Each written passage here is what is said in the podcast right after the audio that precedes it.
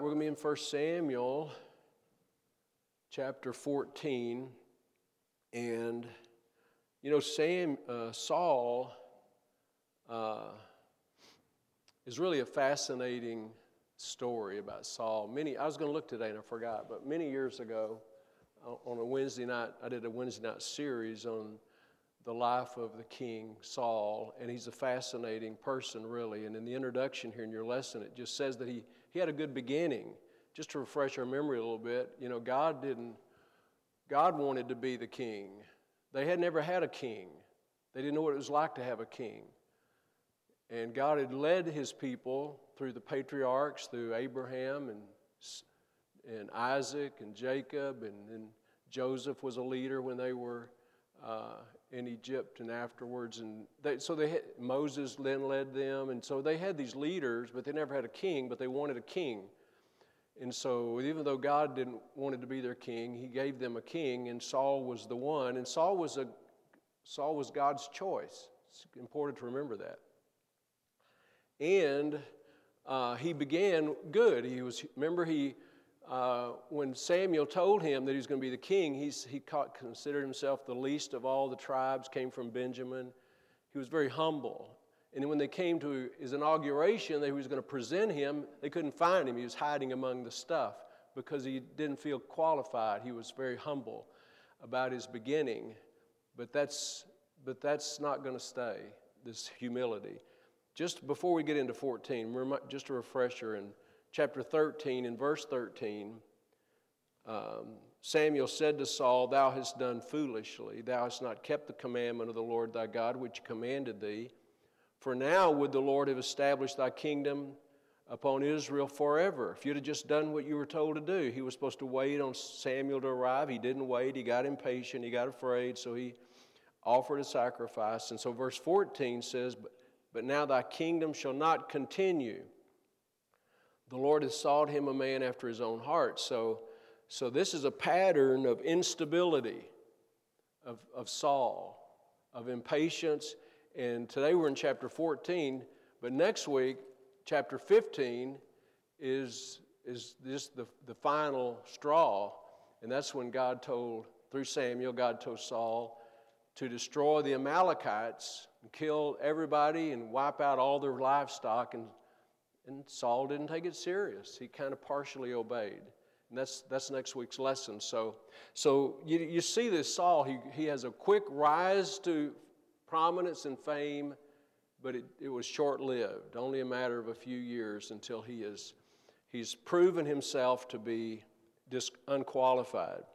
So let's begin reading in chapter 14 and verse 1. Now it came to pass upon a day that Jonathan, the son of Saul, said unto the young man that bare his armor, Come and let us go over to the Philistines' garrison that is on the other side. But he told not his father. So we're going to talk some about Jonathan today. And here Jonathan is saying to his young man that bear his armor, let's, let's attack the Philistines, this garrison of the Philistines. But he didn't tell his father about it. Verse 2 And Saul tarried in the uttermost part of Gibeah under a pomegranate tree, which is in Migron. And the people that were with him were about 600 men. So, so you get a real contrast between Saul and his son Jonathan. Saul is tarrying under the pomegranate tree my grandparents on my dad's side had a large pomegranate tree behind their house. You don't see those. Are there pomegranates around here at all? I've never seen one here. So, anyway, just in case you're interested. But and uh, so Saul is tarrying, he's waiting, he's not, but, but Jonathan, on the other hand, is attacking. Let's read down, uh, look in verse 6. And Jonathan said to the young man that bare his armor, Come and let us Go over unto the garrison of these uncircumcised, referring to the Philistines. It may be that the Lord will work for us, for there is no restraint to the Lord to save by many or by few. And his armor bearer said unto him, unto Jonathan, Do all that is in thine heart, turn thee Behold, I am with thee according to thy heart. So, this is really the beginning, really, it's just a single attack, a military exercise that's going to have great, great uh, implications and ramifications. So, we're getting, look at our lesson. Saul, uh, we have Jonathan's faith and bravery. And if you're filling in the blanks, you can follow along there. So, Jonathan, on his own, without telling his dad, he, he devises this attack against the Philistines and recruited his armor bearer saying to him, and I love this language in verse 6 it may be that the Lord will work for us. He wasn't counting on himself. Jonathan wasn't depending on himself. It may be that the Lord will work for us. For there is no restraint to the Lord to save by many or by few. You know, I just want to emphasize a little uh, small word. In verse 1 of chapter 14, Jonathan said, Come and let us, let us. It wasn't about just him. And in verse 6, come and let us. Verse 6, and then it may be the Lord will work for us. So it was like a teamwork, a team venture.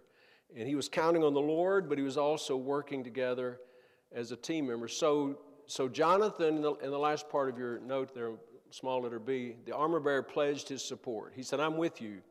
I am with thee according to thy heart.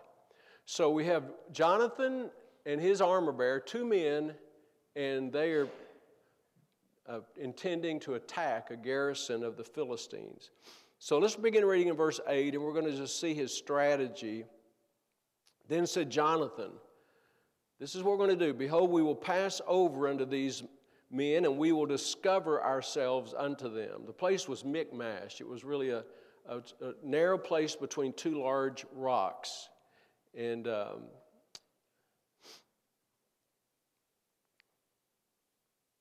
I, I, just, I, just, want to say this because uh, it's on my mind.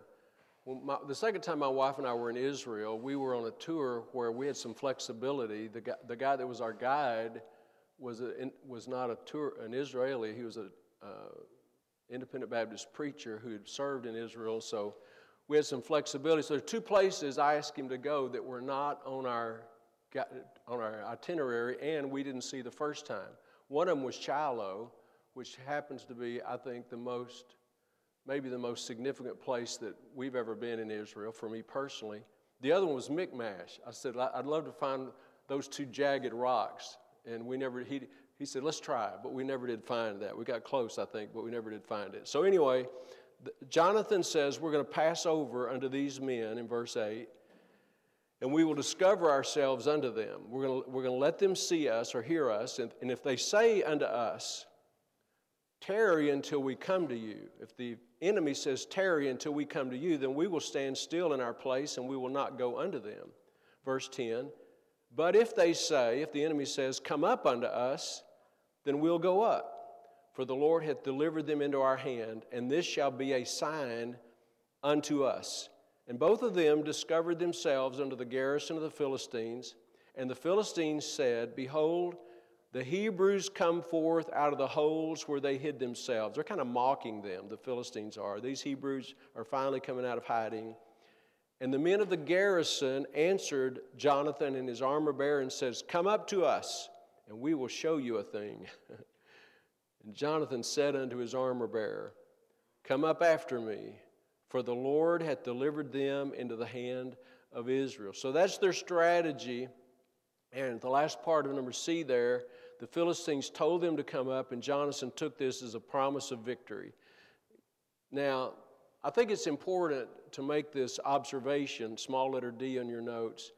I wouldn't want a person to hear this and say, well, that's a good strategy for me to always find out what God's will is. I'm just going to ask Him for a sign. You know, I'm going to, uh, now, it, in times in the Bible it worked. If God's going to do this, then I, I, and it worked for him. But we have other ways, biblical ways, scriptural ways, to determine what God's will is. And the most important one is by reading His Word.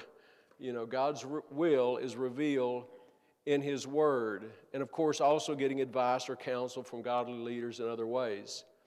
So, so I don't recommend this as a plan to discover God's will, but on small letter E, we can be encouraged by his faith. I mean, Jonathan was a man of bold faith. He was a man of great faith and confidence in the Lord. He wasn't an arrogant man. He didn't believe that they could conquer this garrison on their own, but he believed that God would help them. And I just want to make a, a point here because this is an important lesson. And that is, you know, we can, our faith can be increased or helped by seeing what God does through other people. The armor bearer's faith was encouraged by Jonathan's faith. And I make this note because I think it's important. You know, we read Bible stories, we read this story, for instance, or if we read biographies of, and I like to read biographies of missionaries or pastors or men of God, or even hear testimonies, and it helps strengthen our faith. I, I really, I really encourage, I would encourage you to make that a part of your routine periodically to read some good book. And we were, my wife and I were traveling when we went to, I think it was Hawaii. I read a, a little book, not a little book, it was several, couple hundred pages, but it was a book about outstanding leaders uh, of times gone by, some in the Bible, but many of them just men of history that God used in a great way. And they weren't always you know, didn't dot every I and cross every T exactly like I might or we might doctrinally, but I'm encouraged by their faith. And so just take that as a, we can grow by the faith of others. And, or by watching the faith of others. Now let's see what happened. Verse 13. And Jonathan climbed up upon his hands and upon his feet, and his armor bearer after him. And they fell before Jonathan, and his armor bearer slew after him. And that first slaughter which Jonathan and his armor bearer made was about 20 men. This is a very descriptive uh, statement about where they were. Within, as it were, a half acre of land which a yoke of oxen might plow. I'm assuming that's plowing a day, a yoke of oxen. So, in a small area, like a plateau, I'm sure, that they went up to, they killed 20 men. So God gave them this great victory. Now, it, uh, in F there at the bottom, the last statement in F said this was an amazing victory. But most, more importantly, it spawned a series of events. Things began to happen that really um, was more than just incidental. It was, these were major things. And let's look in verse 15 and read that verse 15. Now, this is after this attack. It says, And there was a trembling in the host. Now, they, they fought, they, they killed 20 men. And there was a trembling in the host, in the field, and among all the people, the garrison and the spoilers. That's a word that was introduced a chapter before about the Philistines, they also trembled, and the earth quaked, for it was a very great trembling. So there's a lot in that verse, and, and I'm not going to begin to think that I know everything that's in it because I believe God was shaking things up. It was just, it was a, on one hand, it was a minor, it was a minor victory. 20 people were killed, but it, it terrified people. And, and when it says the earth quaked, I believe that means that there was really an earthquake.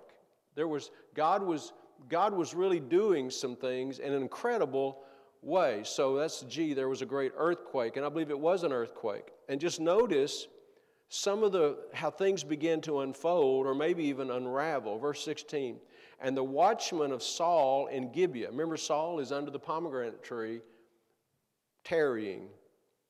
The watchman of Saul in Gibeah looked Gibeah of Benjamin looked, and behold, the, the multitude, they're looking at these, this massive army, the multitude melted away, and they went on beating down one another. They're turning against each other.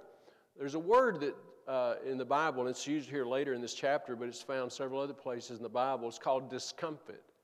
And the word discomfiture or discomforting or discomfort was not just, it was troubling, but confusing also. It, it, the, the, the most modern terminology I could think of is the fog of battle.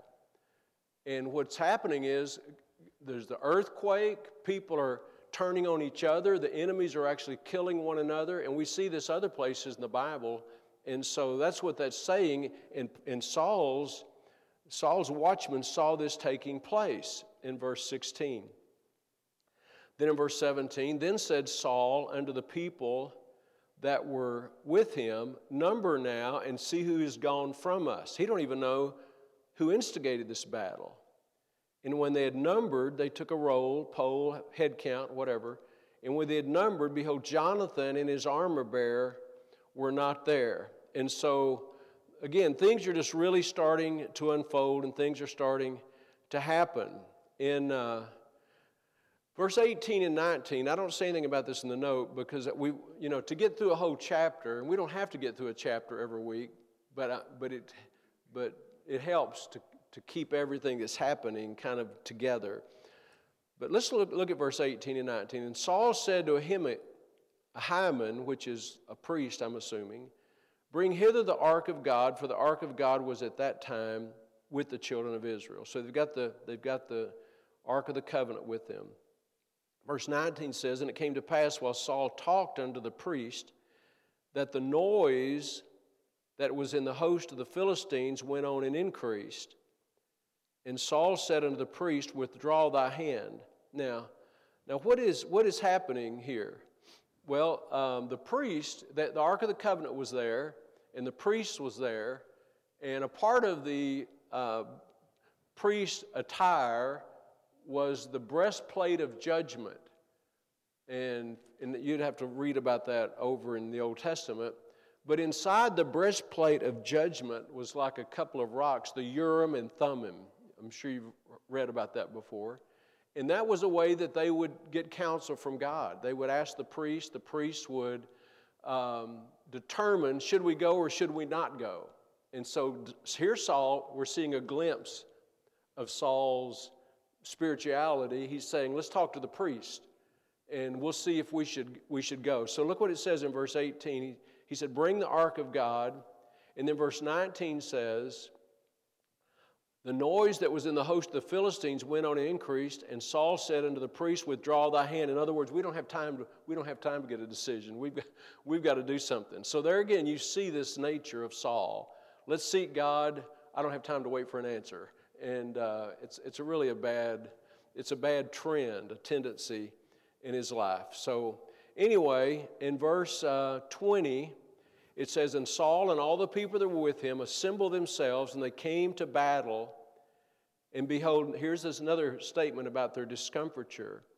Every man's sword was against his fellow, and there was a very great discomfiture. And so it's confusing, it's chaos, and it's because God is really doing something.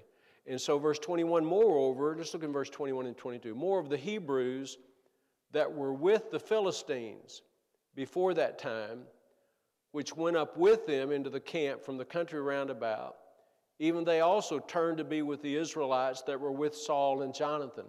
So while this is happening, people are being defeated, it, the Philistines are turning against each other, and the Hebrews, Jewish people that were with the Philistines, turned and came back to join up with Saul and the Israelites. Look in verse 22. Likewise, also, or excuse me, likewise all the men of Israel, which had hid themselves, we read about this in chapter 13, all the men which had hid themselves in Mount Ephraim, when they heard that the Philistines fled, then even they also followed hard after them to battle. So now the Israelites' army is growing.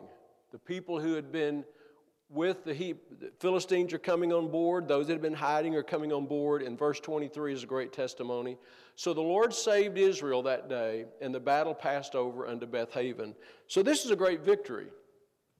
And uh, again, it, all started with Jonathan's faith and him being willing to say, I'm going to step out. And, and I, just a personal kind of application of how the faith and actions of one person can lead to other victories. And a question Have you ever been encouraged to step out because of another person's faith? Uh, and I think, I think we have been. Maybe you can even think of something. You know, maybe you see someone else that's witnessing and it kind of emboldens you or encourages you to witness, or maybe even something as simple as you see someone else go to the altar and pray and you think, you know, I could maybe maybe God would have me to do that. You just, you know, and so it's really worth thinking about because look in the middle of that small letter I because I think is an important point. We may be waiting on somebody else to act while God and others are waiting on us. Saul was the person. I mean Samuel, excuse me. Jonathan was the person. Jonathan's faith is what started all these string of victories because one person was willing to get out of his comfort zone, to begin to launch an attack, and then and, and a lot of things happened. Yes, they had a victory, but then God began to turn their enemies against each other. They began to kill each other. Jews who had been with the Philistines began to come back with uh, Saul's army. Those that had been hiding in caves were now encouraged to come join the army. You know, you see all these things are happening, and all started with one person. And God has really blessed that. Now, Saul is going to make a do something that actually hindered his men, and uh, that's begins in verse 24. And the men of Israel were distressed that day, for Saul had adjured the people, saying, Cursed be the man that eateth any food until evening, that I may be avenged on mine enemies. So none of the people tasted any food. Now,